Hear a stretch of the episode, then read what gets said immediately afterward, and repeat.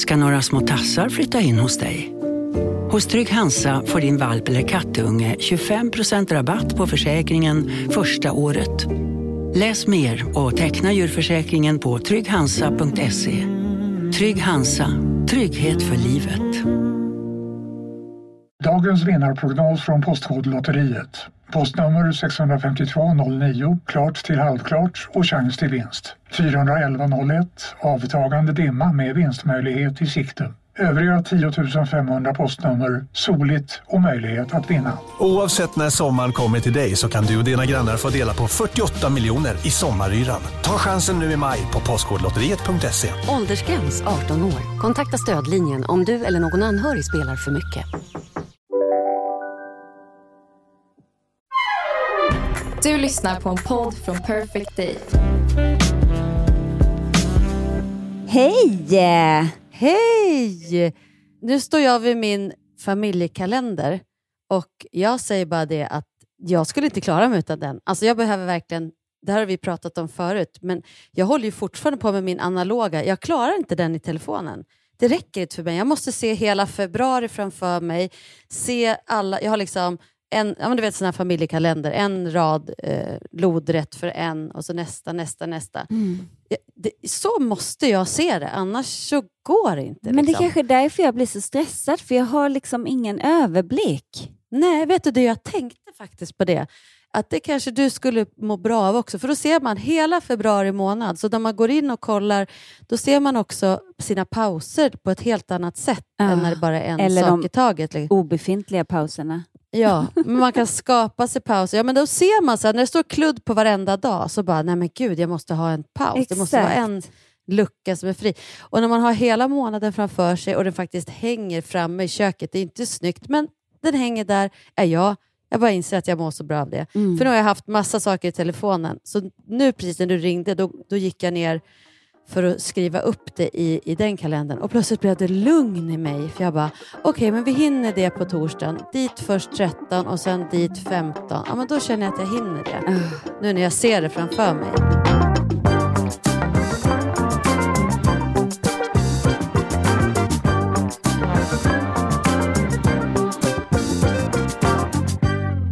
Och på tal om att vila så vill jag dyka rakt in i att tacka dig så otroligt mycket för en välbehövlig födelsedagspresent.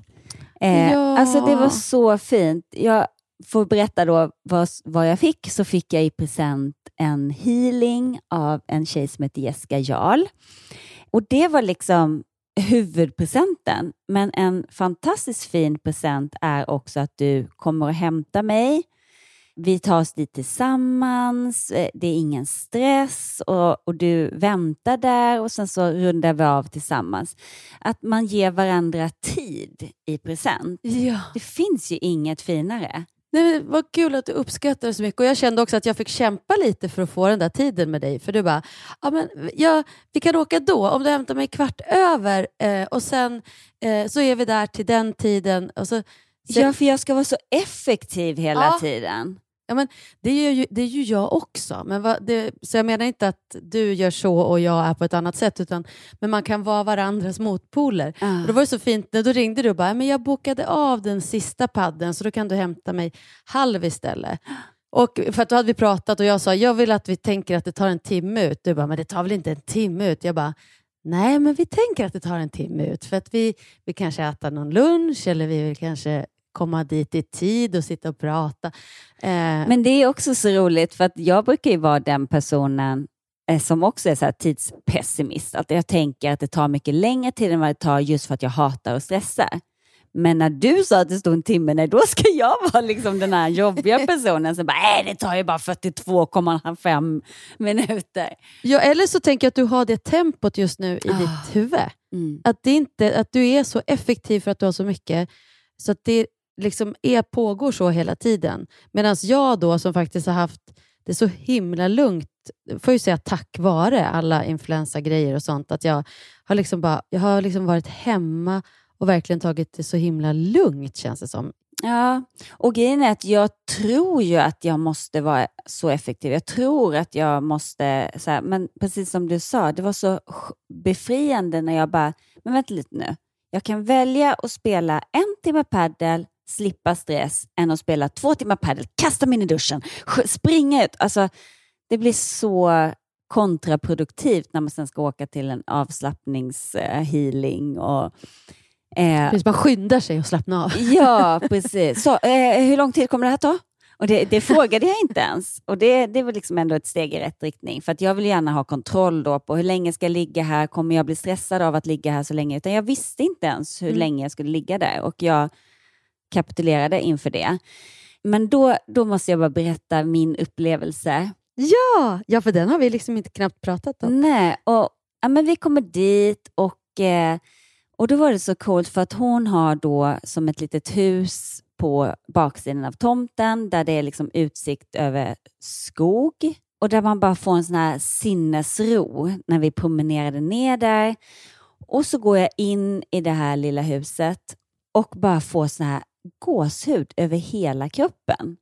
Mm. Och då tänkte jag så här, vad är, för jag fick lite samma när jag kom in i vårt hus. Alltså, det, det är fyllt av bra energi när man känner så här, här vill jag bo.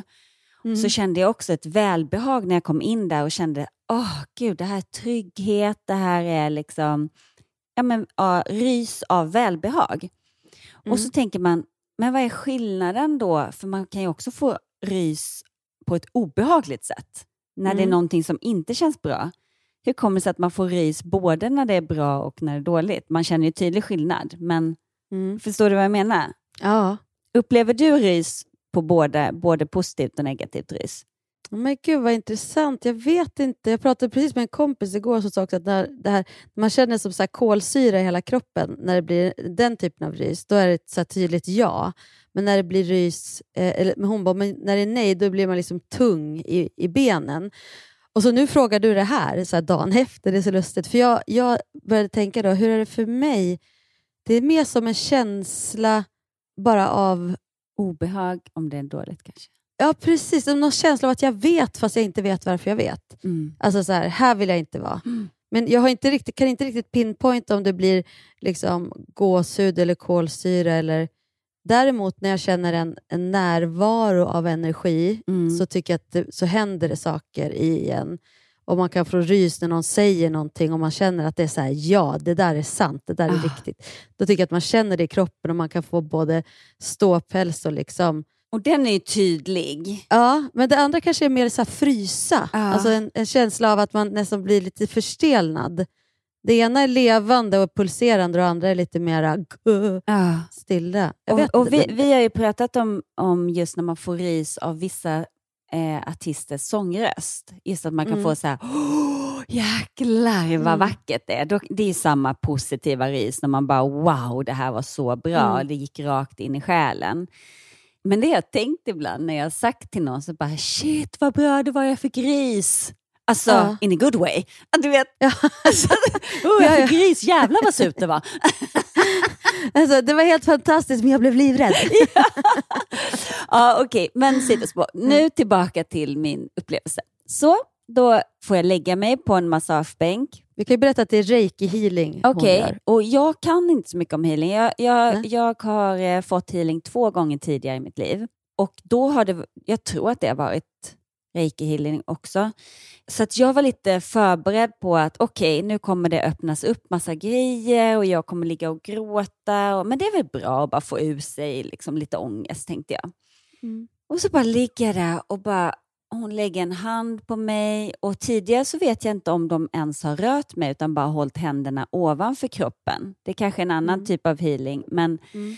oavsett så lägger hon sin hand och jag bara känner som ett lugn i hela kroppen och hon är ju väldigt, väldigt duktig. Och så gjorde hon en sak, delvis höll hon över öronen, huvudet och hon höll ganska länge på alla olika ställen. Jag har haft ganska mycket huvudvärk sista tiden och jag tänker att det är olika låsningar och stress och, och det bara försvann. Men så gjorde hon en så cool grej för hon tog händerna om knät, alltså knäskålen. För där lagrar man tydligen massa stress eller ja, massa jobbiga grejer kan man lägga i knäna. Jag bara, fast jag har inte ont i knäna. Hon bara, nej men jag kan känna att det ligger massa där. Liksom. Jaha, okej. Men det var så skönt. Hur kan det vara så skönt att någon bara håller om knät? Hon gör ingenting förutom att hålla. Alltså den har ju magiska händer. Men, men det tyckte jag också var superhäftigt. Och sen så efteråt när vi pratade om de här sakerna så sa hon ju också liksom vad hon hade känt saker. Jag bara, det var så skönt när du gjorde det och, eh, och att jag fick en förklaring till varför det var så skönt. För att man ja, ja, haft massa grejer för mig.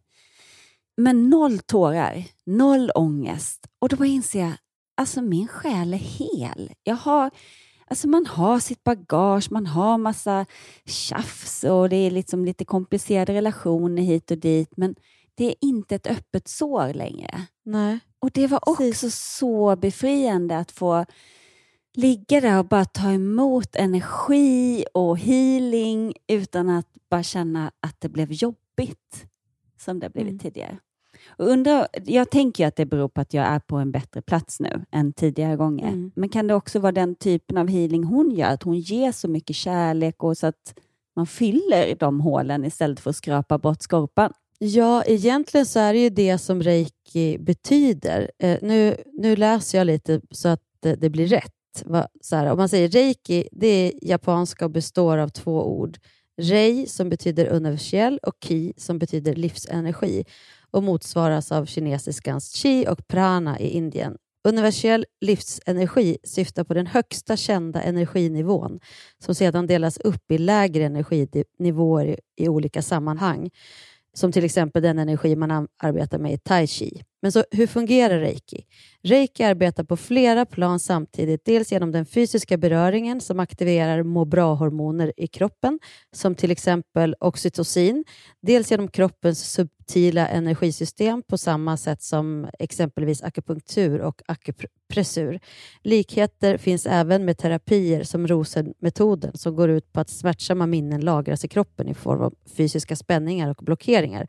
Och genom beröringen löser man upp spänningen och klienten kan då släppa taget om det som orsakade smärtan från början.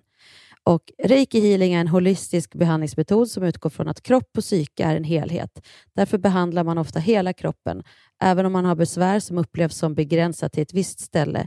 Reiki är godkänt som friskvård av Skatteverket. Coolt! Ja, och så det är ju liksom att eh, det är en mjuk och samtidigt effektiv behandlingsmetod vid till exempel smärta, stress, ångest samt fysiska och mentala spänningar. Ah. Och eh, Det fyller på energiförrådet och eh, en metod med många användningsområden i vårt moderna samhälle. Och Vad jag förstår så det, det liksom har ju funnits i Japan länge. Det var inte så himla länge sedan som det blev godkänt om man säger här i Sverige. Nej, och, eh, och jag kan säga att det är väldigt många som healing, vad är det för flummigt? Alltså du ja. är så flummig Jessica. Jag bara, ja, det kanske jag är. Eller, eller så eller är man inte det. jag tycker inte det känns jätteflummigt, men om du vill sätta det epitetet på mig så välkomnar jag det. Ja, men det, där, det, är liksom, ja, men det är spännande när man börjar prata med folk som kan nervsystemet och just så här, att ett sånt hormon finns. Liksom, som faktiskt frigörs vid beröring. Uh. Och Det är bara ett faktum att så här, det frigörs vid beröring och det behöver vi och då mår vi bra för att det är ett sånt hormon. Och det är inget flummigt. Det är ren vetenskap.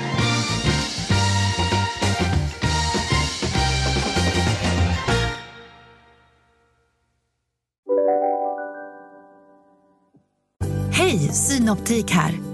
Visste du att solens UV-strålar kan vara skadliga och åldra dina ögon i förtid? Kom in till oss så hjälper vi dig att hitta rätt solglasögon som skyddar dina ögon. Välkommen till Synoptik. Nej. Dåliga vibrationer är att gå utan byxor till jobbet. Ah. Bra vibrationer är när du inser att mobilen är i bröstfickan. Alla abonnemang för 20 kronor i månaden i fyra månader. Vimla! Mobiloperatören med bra vibrationer. Om en sous på väg till dig för att du hörde en kollega prata om det och du råkade ljuga om att du också hade en och att den var så himla bra att maten blev så otroligt god. Och innan du visste ordet av hade du bjudit hem kollegan på middag nästa helg för att du sålt in din lågtempererade stek så bra att du var tvungen att beställa en på nätet fort som attan. Och ja! Då finns det i alla fall flera smarta sätt att beställa hem din sous på. Som till våra paketboxar, placerade på en plats nära dig och tillgängliga dygnet runt. Hälsningar Postnord. Men är du, är du rädd för att bli kallad flummig? För det är inte jag. gud, lite kan... Eller så här, jag är inte rädd för att bli kallad flummig, för att jag kan säga det. Jag har ju människor i min närhet som jag, som jag förstår kan tycka att vissa saker låter flummiga, som jag håller på med eller som jag tror på. Men jag tycker inte att det är flummigt. Och Jag tycker att det är mer flummigt och avstängt att inte öppna upp för eh, vad ska jag säga, möjligheten att om vi består av och kan fylla på vår livsenergi och vår energi och vi kan switcha energi. För att bara, Det var som jag sa till dig, när jag lämnade dig där inne hos henne, då kändes det som en, en liten flicka jag lämnade. Och ut, när jag kommer in så är du liksom som, så här, som att du har sovit i två dygn. Helt utvilad, helt i harmoni. Och Jag har ju varit på sådana healing-sessioner där jag liksom gått från alltså deppig och liksom vilsen och inte veta vad jag vill med mitt liv. Och så går man ut därifrån och, och plötsligt är liksom livsenergin tillbaka. Nej, men, och Då tänker jag att det liksom, bara för att det heter healing och inte då massage och oxytocin eh, påfyllning, då, då låter det flummigt. Liksom. Sen har det funnits i, i östvärlden i alla, alla tider. Och ofta är det så tycker jag med andligheten också. Folk som är såhär, men det är flummigt, vadå? Så bara, men hur flummigt kan det vara när liksom alla urbefolkningar har hållit på? Det har funnits shamanism i alla urbefolkningar. Alltså, det är snarare som att de hade någon kunskap och sanning och tro på eh, vår eh, kunskap, liksom, eh, tankens kraft och så vidare. Att läsa av naturen, känna av energifält och, och människors energier. För att det var liksom en en sanning för dem. Mm. Hur kan det sen då vara så att vi, vi bara får utveckla, absolut, vi utvecklar hjärnan, men jag tror vi har också tappat en stor del av det där som är en annan typ av kunskap, för vi är så mycket uppe i huvudet. För när man börjar läsa på det här, liksom energier, då är det klart att sen att vi kan gå in i ett rum, om en människa har mått väldigt dåligt i ett hus, då tror jag att den energin kan stanna kvar. Absolut. Jag tror att det är det man känner när man går in. Sen kommer vi till liksom då å andra sidan. Alltså om man säger den typen av andlighet, vad händer med energin, själen när vi dör? Där har jag full förståelse att för där kan jag själv ibland tycka är det är lite flummigt. Alltså att vadå, ska vi ta vi vägen i någon annan sfär? Och vadå, kan vi kommunicera på den här energinivån som vi befinner oss i våra kroppar. Det låter ju jätteflummigt, det tycker jag även själv. Mm. Men jag tycker det är spännande och det är därför jag har hållit på och liksom läst och utforskat det typ sedan jag var nio år. Vissa är intresserade av, av, av stjärnsystemet och rymden och tycker det är, det är också flummigt när man börjar läsa på det. Mm. Så att jag vet inte. Gud, vilket jätteflummigt svar. Uh, nej. nej, men jag älskar att du sa att jag kan förstå att det kan låta flummigt istället för att säga jag kan förstå att de tycker att jag är flummig. För ja. det, alltså allting som man inte är så insatt i eller så kan ju låta flummigt oavsett ja. vilken kategori vi än pratar om. Ja, men och så sen det här att liksom, det är ju också att avfärda någonting så, alltså, alltså flummigt. Det är ju så här egentligen, vad är flummigt? Det är någonting man själv inte känner att man förstår. Exakt. Så, så, och så långt har jag kommit i vad jag tror på vem jag är. Att jag, liksom inte, jag bryr mig inte på det sättet att försöka förklara. Liksom. Jag är fortfarande i den fasen att jag tycker det är jättespännande. Alltså jag, jag tycker att det är så här, jag skulle vilja få så här, utomkroppsliga upplevelser och få, bara för att det känns som att det finns någon så spänning i det. Liksom. Och Jag tycker det är spännande att tänka sig det här varför häxor blev brända på. Vad, vad är det för kraft? Vad, är, vad var det folk var så rädda för? Liksom? Alltså, och det här, vissa säger att det är så flummigt det där med andlighet. Jaha, har du varit i ett medium? Nej, det skulle jag inte våga, säger många. Exakt. De, de liksom, okay, men om du tycker det är flummigt och något som du inte tror på, varför vågar du inte? Nej, men tänk om de säger något som man inte vill. Ja, men vänta nu, vadå? Så du, du känner Man vill ändå... hellre vara lyckligt ovetande. ja, men jag tänker det. Jag tycker att det är flummigt med teknik, för att jag fattar ingenting. Datorer och sånt. Alltså, egentligen, jag, jag ser ju att det funkar, men det är ju superflummigt. Och ofta kan jag tycka så med andlighet också. Om man nu säger att healing är flummigt, så här, ja, men det funkar. Vad ska jag säga? Det funkar. Meditation, det funkar. Vad ska jag säga? Att jag känner att jag kommer i kontakt med mig själv när jag tar ett tarotkort, ja det funkar. Så att whatever works, works. Liksom. Ja, och det var så intressant också, för efter den här healingen så la hon ju då, var det tarotkort eller vad, vad kallas de korten?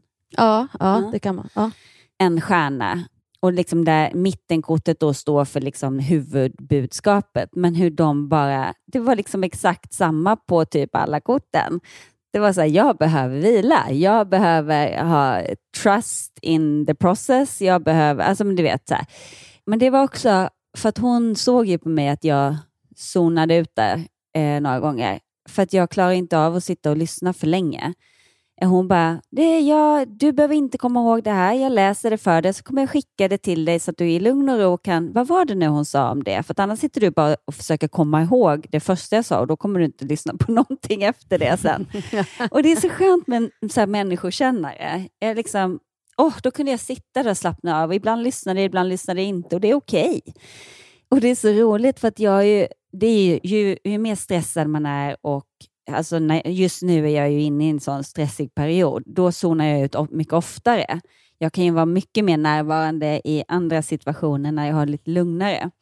Men då så, jag har fått ett avtal som är så här tio sidor långt på engelska som jag måste läsa igenom. Och jag bara, nej men jag läser första stycket och sen bara, jag fattar inte.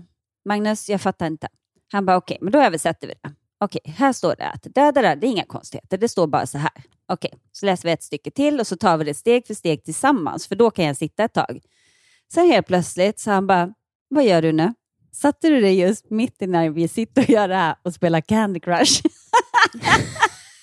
ja, nu vill jag nog ta en paus. Men inte så att jag säger till honom att åh, nu åker jag inte med, vi får ta en liten paus. Utan jag bara tar upp min telefon och sätter mig och börjar spela Candy Crush mitt när han sitter och läser högt för mig. Men gud, det blir ju liksom... Som ett barn som bara checkar ut. Ja, men precis. Vad intressant. För också som sagt, det blir ju också... Det är fint att han, att han tar det, tänker jag. För det blir ju ganska... Ja, det kan ju vara jätteprovocerande. alltså. Men just om du ber honom om hjälp och så sen bara, ah, men jag spelar lite Candy Crush här under tiden. Exakt, eh. det är jätteprovocerande. Men, och, och det är det jag älskar med honom också. För att han vet att jag gör inte det för att vara nonchalant eller vara elak, eller, utan jag tänker inte ens på vad jag gör. Eh, och att han kan se det. För det, Jag hade förstått om han bara, men Jessica på riktigt, här, nu sitter vi ju här. Alltså jag hade kunnat ta det också. Men det är så fint när han bara, Satte du dig just och spelade Candy Crush? Det är kärlek. Och då lägger jag ifrån mig den igen. Det är kärlek. Ja, men och det är ju också kärlek. Eller så här, att liksom att komma på det. Att så här, gud, det gör jag. Nej men gud, förlåt. Inte Ja, men vadå då? Jag får göra det om jag vill, eller? Ja, men eller utnyttja situationen och liksom ja, låta honom göra allting typ, och dra eh, iväg. Men jag har ju också sagt, för mm, Magnus är också väldigt effektiv och saker ska gå snabbt och lite problem med människor som blir för långrandiga och då vill man gärna hjälpa till och, och fylla i och, och det har jag varit på honom ganska mycket för ibland kan jag vara så här, idag när jag gick över gatan så, så började det snöa. Nej, började det regna. Nej, du såg en katt det kommer bli. Man bara, men om du bara låter mig prata till punkt så kommer du få svar på det mycket snabbare än om du försöker gissa dig till vad jag ska säga. Och så var det så sjukt igår så eh, träffade jag en kompis och så hör jag mig själv göra det hela tiden. Fyller i hennes meningar hela tiden och jag märker ju på henne att hon bara tar ett djupt andetag. För det är jättestressande när man gör det. Så jag bara, nej men gud, nu gör ju jag så som jag säger att Magnus gör. Och jag tror att det är när man är lite stressad i sig själv.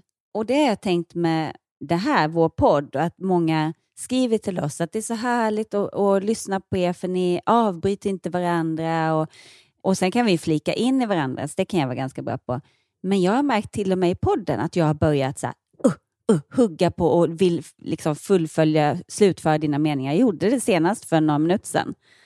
Eh, det tänkte inte jag på. Nej, för du sa ja, men man kan ju få ris av välbehag. Lägger jag in då, eller vad det nu var. Det var typ något sånt. Ja, ja, och jag bara, ja. med käften, säger jag till mig själv. men det är bra att jag är medveten om det, för jag, då kan man ju någonstans, oh, Ja, men och det är så spännande för att jag, jag hade också det samtalet med en kompis här, att jag kan ju också tycka att jag kan göra väldigt långa utläggningar. Sen har jag ofta en conclusion på slutet. Mm. Men det är som att jag så här, det kan ta ett litet tag innan, jag kommer, liksom, innan det kommer fram. Och så kan, om man stör min tankebana så kan det bli så här, nej men gud, nu kommer jag inte ihåg vad det var. Men jag märker också då, som jag, har en kompis som är mycket mer tyst. Alltså så här, tyst. Liksom. Mm. Och det kan stressa mig. Och jag märker att det är, bara, det är ju min stress Mm. över att jag ska fylla ett samtal. Alltså vi är ju också ett gäng, jag tänker vi jobbar alla i den här branschen och världen, att vi är ganska upptagna av oss själva till exempel. Att man pratar mycket så här, jag, ja men jag upplevde det här, jag menar jag och Vi jag. älskar att höra vår egna röst. Ja, men någonstans måste vi göra det. Annars skulle vi inte, även om vi säger att vi är intresserade av utveckling, och så här, men vi är också intresserade, väldigt mycket intresserade av vår egen utveckling. och prata om vår egen utveckling. ja, men, och någonstans är väl det tur, för att annars skulle vi inte ha den här podden. Men det är spännande när man möter människor som inte är det, som inte tycker att den behöver eller känner behov av att berätta liksom, så mycket, utan att det kommer sakta men säkert liksom, Mm. eh, efterhand. Inte har något behov av att... Så här, och vad det kan göra i mig då, att jag kan nästan uppleva det som en... Att det är så ovant så att man blir nästan lite så här ovilja att dela med sig. Eller att jag blir stressad eller tycker att så här, vad är det som... Så här, men säg då, typ. Eller vill hjälpa till. Mm. Istället för att bara landa i det. Landa i att man säger det man säger när man vill säga det. Jag tänker det var därför jag tyckte det var så underbart på bara vara när man faktiskt fick vara tyst bland andra människor. Alltså jag gill, älskar ju det egentligen. Men i våran värld går ju allting ut på att vara så himla social och köra på. Alltså, nu, inte bland våra vänner, vi är ju dem och vi känner varandra väldigt väl och förmodligen för att vi är lite lika, så, eller är väldigt lika, så känner man sig så trygg med att så här, prata om allt. Men om man kommer då ny och är, har en annan personlighet så kan det ju bli liksom så blir skillnaden så stor. Och jag märker hur jag kan bli då stressad av det tempot, fast det är egentligen det tempot jag mår bra av också, eller vill ha. Alltså, det tycker jag är spännande. Ja, jag tror att det blir en blandning av att antingen då, när någon blir för tyst, så tjötar man hål i huvudet på, för Mm. att man tänker att man måste Mm. kompensera det. Mm. Och helt plötsligt, så, precis som du säger, att man kan ha långa utläggningar men sen kommer man till en conclusion. Men om den personen inte fyller i med någonting då, då kan man ju Mm. fortsätta i all oändlighet. Ja, eller så blir det den här. Ja. Eh, och. Jag vet inte varför den är så läskig, för den pausen är egentligen ingen, inget läskigt.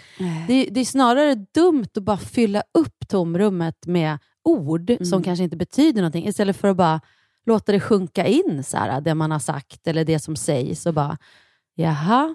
Mm.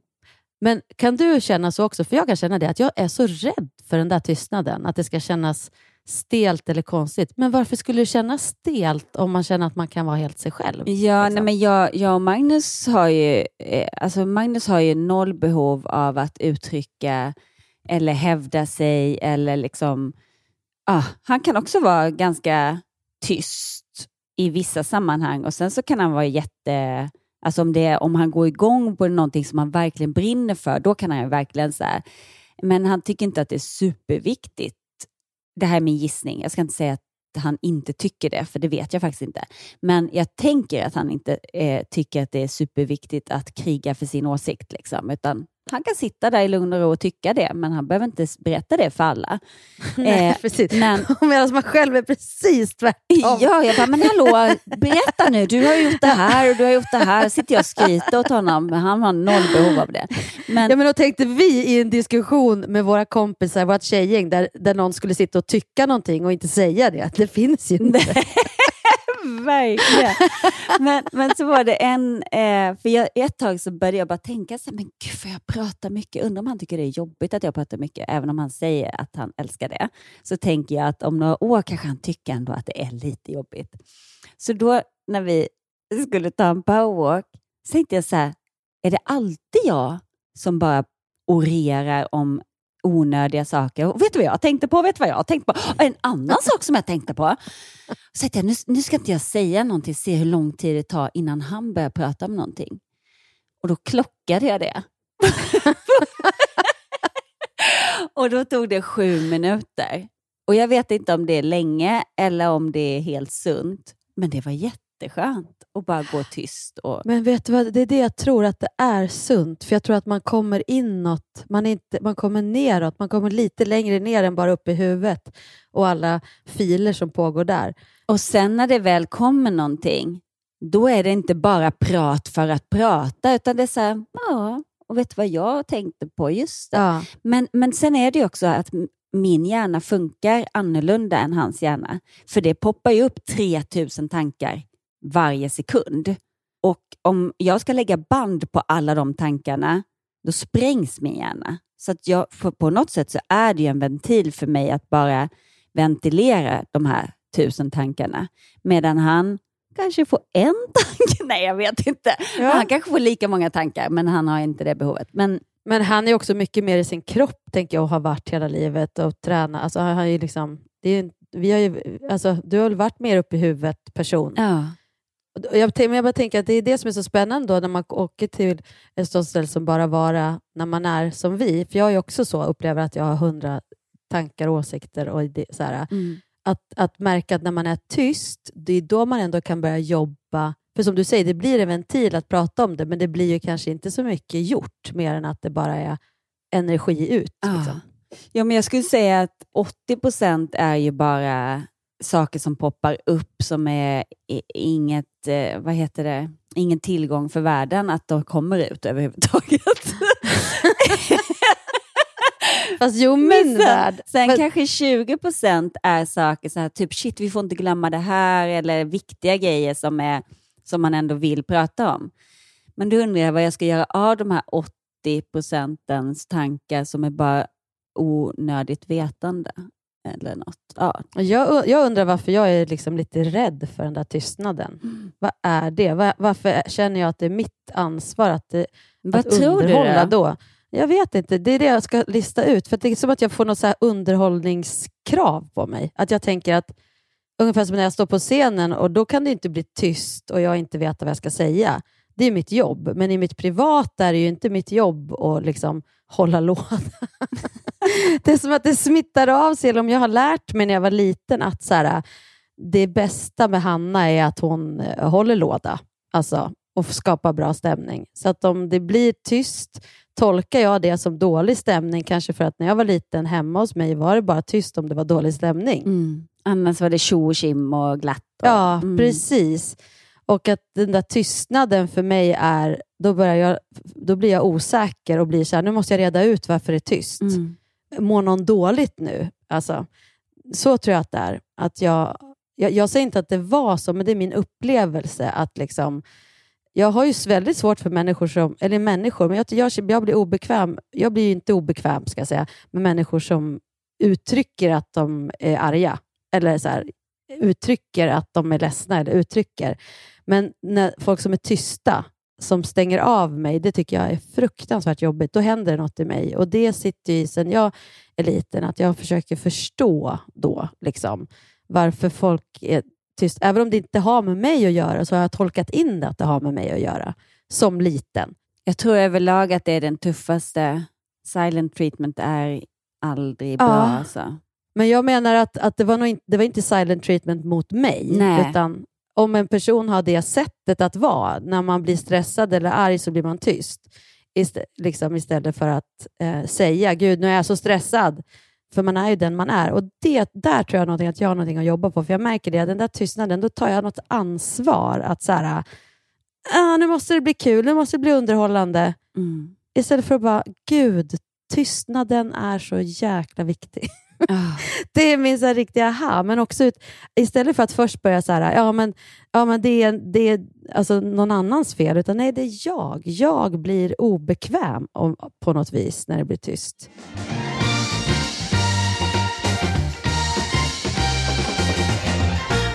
Men jag börjar tänka tillbaka hur det var när jag var liten och jag har ju en storasyster som är fyra år äldre än jag. Och eh, jag var ju den blyga och hon var den som höll låda och, och alltid var i centrum och jag och var liksom en liten spillevink. Sen som vuxen, när jag flyttade från Ronneby, det var någonstans där min, mitt, liksom, att jag vågade ta lite plats och eh, jag lägger inte det här på min syster överhuvudtaget, det är inte det jag försöker Nej, säga här. nej. Men, men det, man tar ju olika roller. liksom.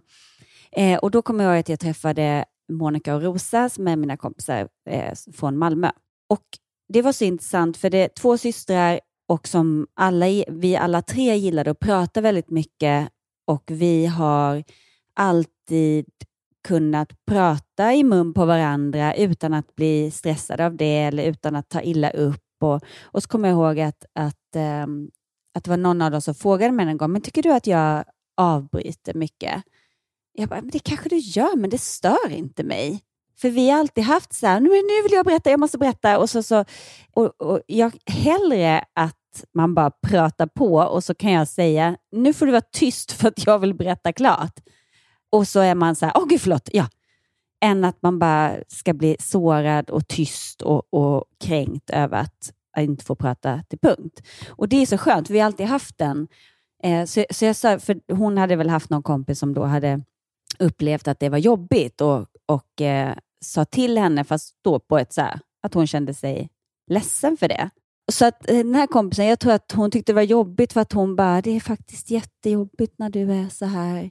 Och jag bara, men ja, då får man ju bara, antingen så får du tänka, är det sant och är hon viktig för dig, då får du tänka på det Mm. extra mycket när du är med henne.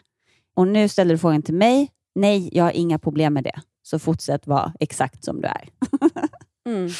Så det är också att man har olika kanske relationer med olika kompisar. Men det är det jag menar, med slutändan så handlar det om en själv när man tycker något är jobbigt också. Alltså, sen, sen att kunna uttrycka att så här, vissa kan ju ha det jättejobbigt med, med ilska till exempel, för att de har minnen av att då, det, de aldrig lärt sig att, att, att man blir sams, utan ilska har alltid slutat med att, att det blir kaos. Så kan det ju vara. I min, I min värld så är det liksom slutar det, har det alltid slutat med att man blir sams och kommer närmare varandra.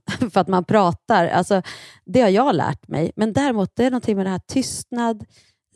Det är, gud vad jag har svårt för det. Men jag kommer också ihåg att jag växte upp eh, då med en mormor och en av min mammas farmor som bodde på samma gård där nu min mamma bor. Men de bodde i ett varsitt hus och pratade inte med varandra. För att de var ovänner? Ja, de tyckte så illa om varandra. Och Jag kommer ihåg att det var ju någonting man växte upp med. Att det fanns två kvinnor som inte pratade med varandra fast de bodde hundra meter ifrån varandra.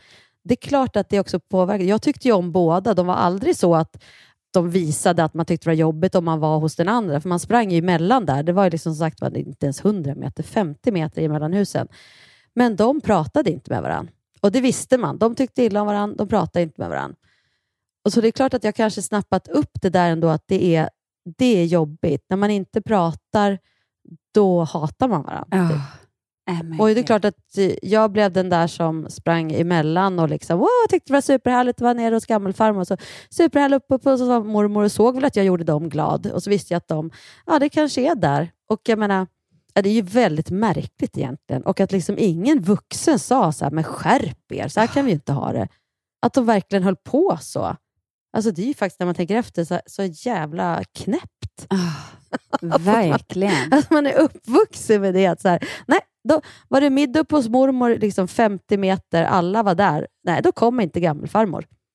Och tvärtom. Och ni vet fortfarande inte vad det var som var konflikten? Ja, men alltså, min gammelfarmor var ju en hon hade då liksom en son som gifte sig då med min mormor, min, alltså som var min morfar, och en, en man. Och Hon var ju en väldigt speciell kvinna. Det Jag tror jag berättade om henne förut. Hon, hon uppväxte i det här lilla soldattorpet då, uppe i Bälse i Hälsingland. Ja, men Blev just kär i det, här, storbondens son ja, och sa det. Vill du ha mig får du flytta upp till torpet och avsäga dig liksom, arvsrätten. Och det gjorde han för kärlekens skull.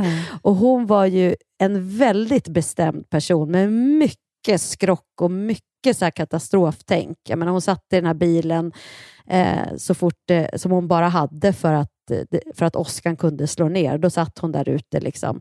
Och Hon var väldigt mycket ensam. Liksom, det var väldigt mycket så här, my way or the highway. En sån person.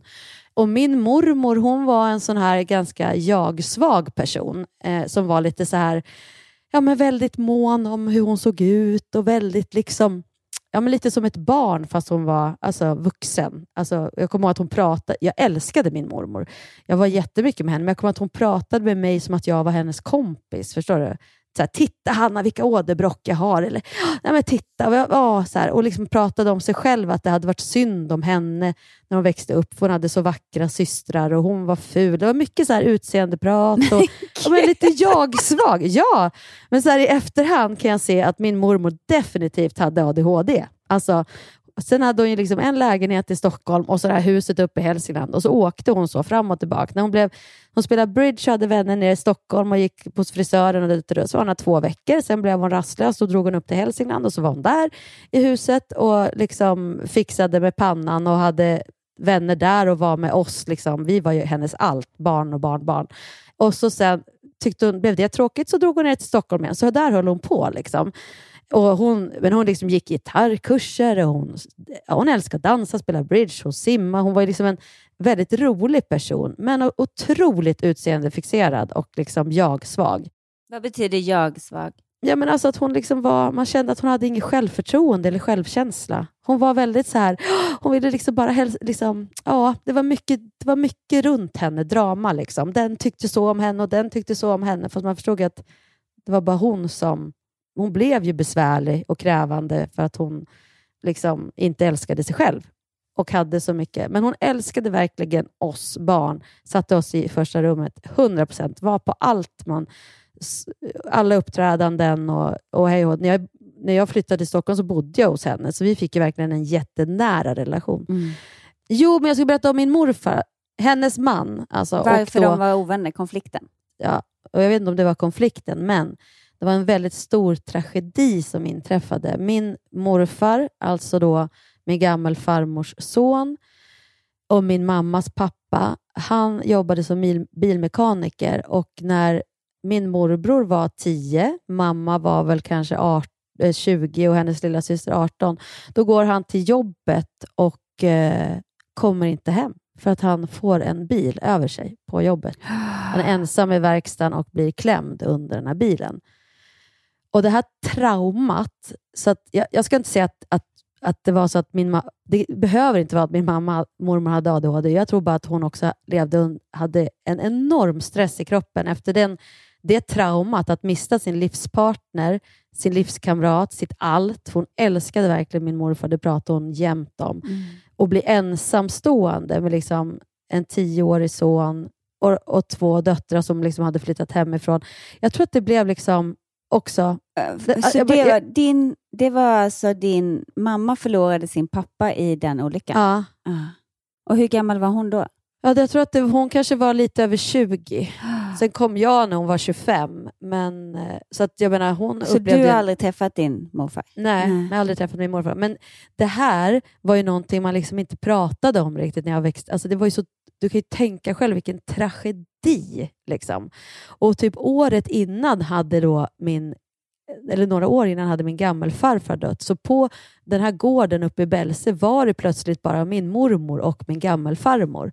Och kanske att de i sin respektive sorg bara jag vet inte om det hade med det att göra. Jag vet inte hur det var innan. Eller om det var, man kan ju tycka att de skulle kunna ha mötts och hjälpts åt, liksom. men det blev precis tvärtom. De slutade prata med varandra. Så att, eh, ja, jag vet inte hur mycket, om man ska gå så långt bak så, så kan det nog verkligen ha påverkat en. Liksom. Att de, man växte upp i det.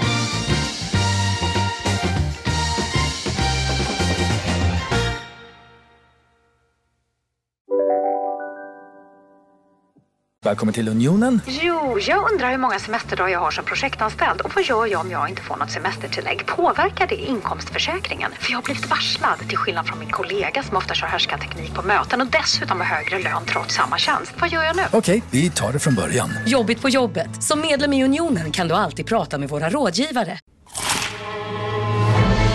Upptäck det vackra ljudet av McCrispy Company för endast 89 kronor. En riktigt krispig upplevelse.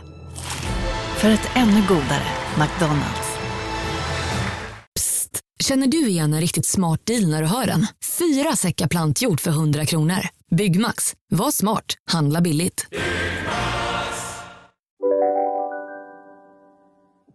Men på tal om att börja, jag fick ett sms precis. Gud, zooma ut lite grann. nej, nej, det gjorde jag inte, men jag skulle börja prata, men så fick jag ett sms Ja. och då började jag prata om vad det stod i smset. Du tipsade om, för jag menar, konflikter är olika liksom med eh, partners, ex, vänner, föräldrar. Det kommer ju och går hela livet. Och då sa du att du hade en liten strategi. Om du är irriterad på någon, att du kan göra en viss... Och jag, kan inte du bara dela med dig, för jag älskar den. Jo, men att, att, jag, eh, att jag kan sätta dem alltså, mentalt i en eh, liten båt. alltså mentalt, så här, eh, om, om man känner att det är någon som bara, det, det påverkar en. Liksom. Det är väldigt svårt att, att kanske till och med vara i nuet och lösa det man ska lösa just nu för att man det provocerar en, sättet eller saker som har hänt så mycket så att man blir liksom helt förblindad av det. Då mentalt kan det vara så att jag sä- sätter dem i en, i en båt. så här, liksom. återigen, whatever works works. Alltså så här, men nu, nu får eh, hen sitta i den där båten och, och så kan jag lägga ett litet rosa skimmer över eller man kan tänka sig att nu sitter hen där och lyssnar på sin favoritmusik och är där. Liksom. Så att när man nästa gång har en, en, en sammandrabbning eller man, man måste komma överens om saker eller man ska prata så bara, nej men just det, jag behöver inte bli irriterad på dig för att du sitter ju i en liten båt där ute. Och så knuffar man ut båten ganska långt ut i knuffar havs. man ut båten väldigt, väldigt långt ute och plötsligt så kan irritationen liksom försvinna. Och då är det liksom ingenting som behöver, för annars kan man hålla på och älta. Så här, man, och, och, ibland är det ju så med, med, med människor som man har svårt med av olika anledningar, så, så liksom pockar de ju på fast de inte ens är närvarande. Och man pratar om dem med väninnor eller man pratar om det med en kompis eller man bara fortsätter prata, prata, prata om problemet och det det gör med en och bla bla bla. bla. Men är de ute på en liten båt Och så bara, men gud varför pratar jag om den här personen? Sitter ju på en båt i- mitt ute på havet.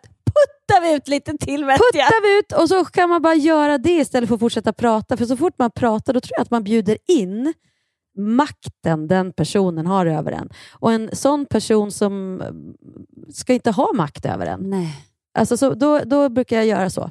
Och Det har jag använt långt i mitt liv. Så, var det som att jag länge, länge, alltså jag kommer ihåg typ så gymnasiet så började jag bara putta ut eh, i en båt.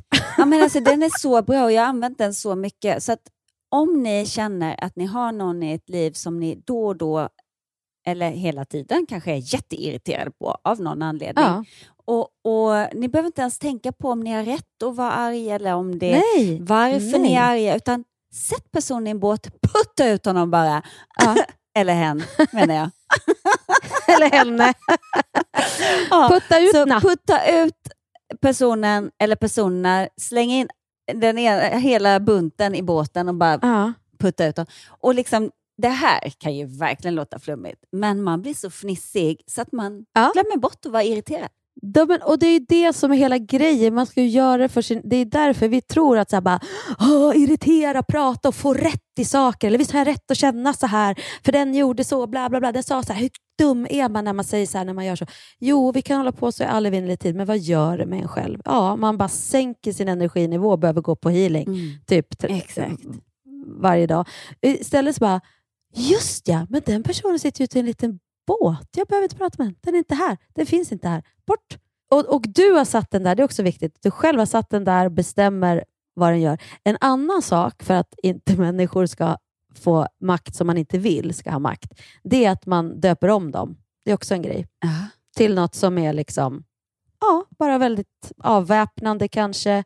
Eller bara Vad menar du, döpa om ett annat namn eller till något typ så här, fläsksvålen eller? Ja, det kan det verkligen vara. Eller moroten. Moroten. Alltså, ja, nu, nu gjorde moroten så här. Eller ja, moroten kände så här. Alltså bara för sig själv. Jag tror att, man moroten liksom har inte... ruttnat där ute på den här båten. Nej, men jag tänker att det, det är bra att liksom använda sig av sådana typer av strategier. Och för att liksom- distansera sig och för att Ja. inte gå in i det och, och, och liksom kväva en själv.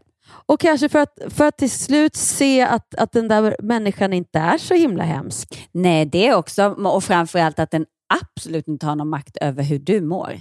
Exakt, det är det. Alltså jag, jag har gjort så med en person som, som på riktigt idag känns som en nära vän mm. och, och som var ute på en båt lång tid.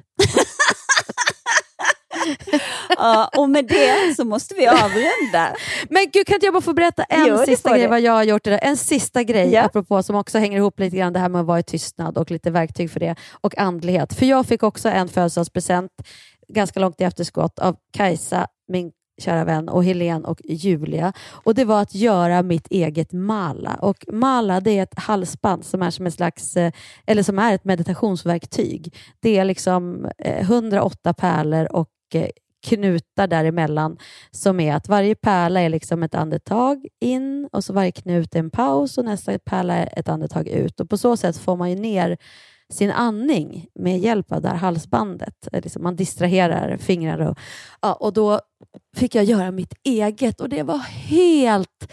Alltså det, var så, det var så fantastiskt. Jag satt där i sex timmar och liksom gjorde halsband. På ett sätt var det som att pyssla när man var Åh, liten. men du måste satt berätta där- mer ingående. Jag vill ha detaljer. Ja. Exakt hur går det till? Vad, Jag ska hur bara väljer säga du att- stenar? Eller? Ja, men det man kan göra på olika sätt. Och det här, det här Blush and Promise eh, kan du kolla på hennes Instagram. För hon har faktiskt kurser i Mala så här lite nu och då.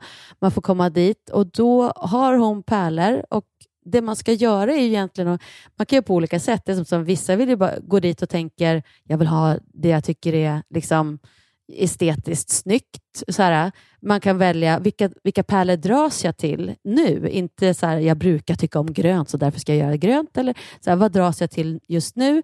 Eller vissa läser vad stenarna betyder. Jag skulle precis säga det, får man reda på Ja. vad de betyder. Så om du dras Ja. till en sten så står det för någonting som du inte alls känner igen. Skulle du ändå lägga det på den, ditt halsband? Eh, nej, det skulle jag nog inte. Men frågan är om man är närvarande om man dras till stenar som inte Passar en? Nej. passar en. Det tror ju inte jag. Jag tror ju på att man dras till det.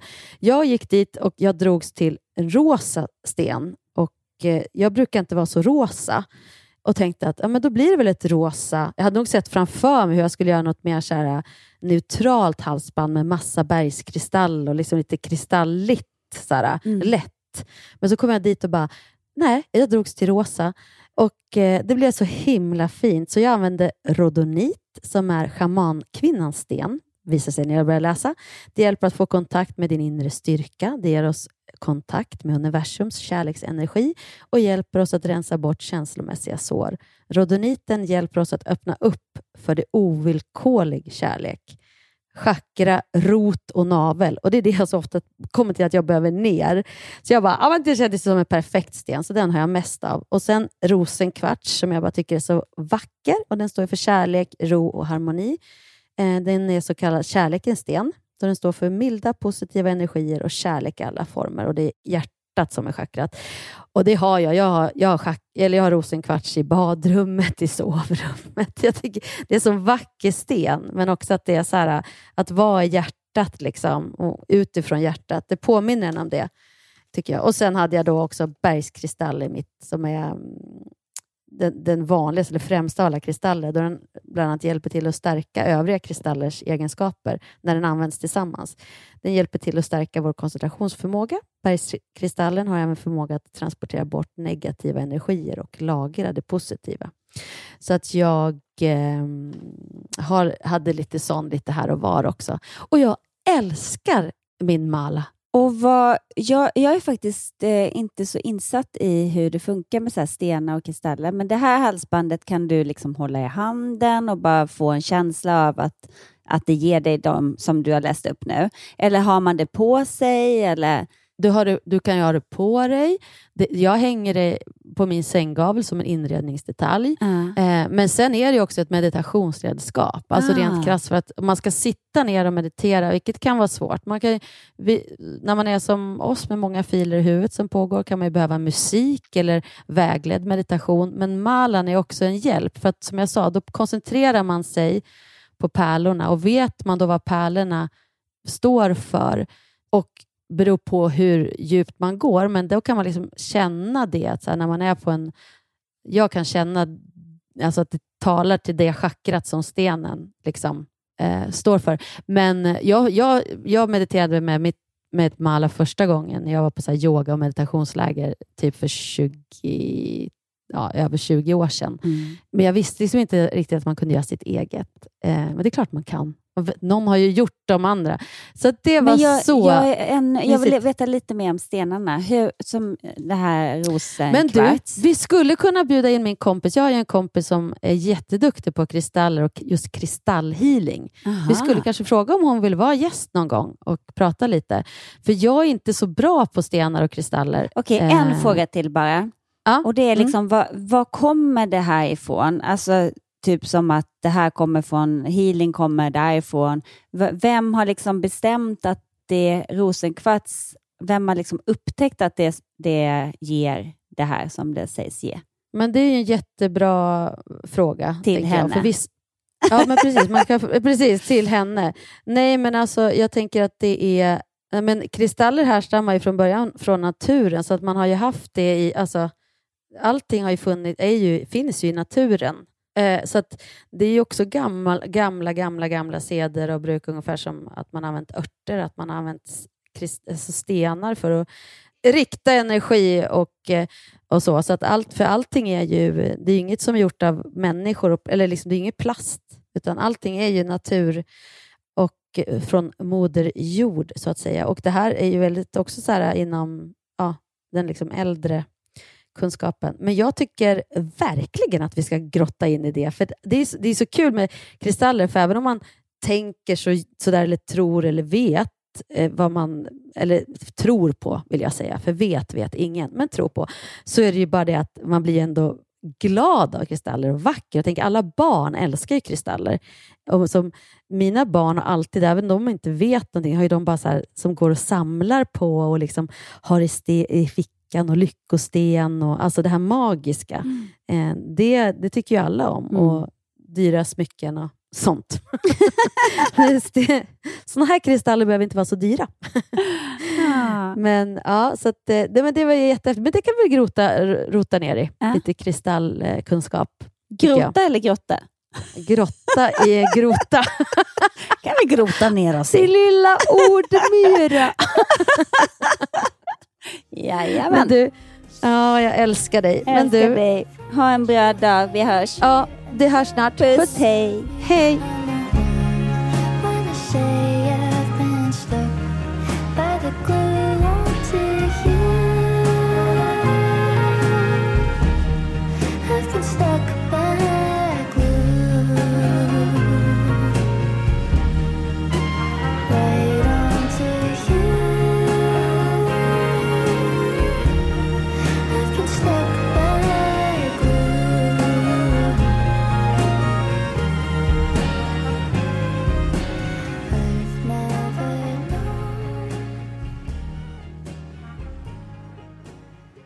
Här podcasten är producerad av Perfect Day Media.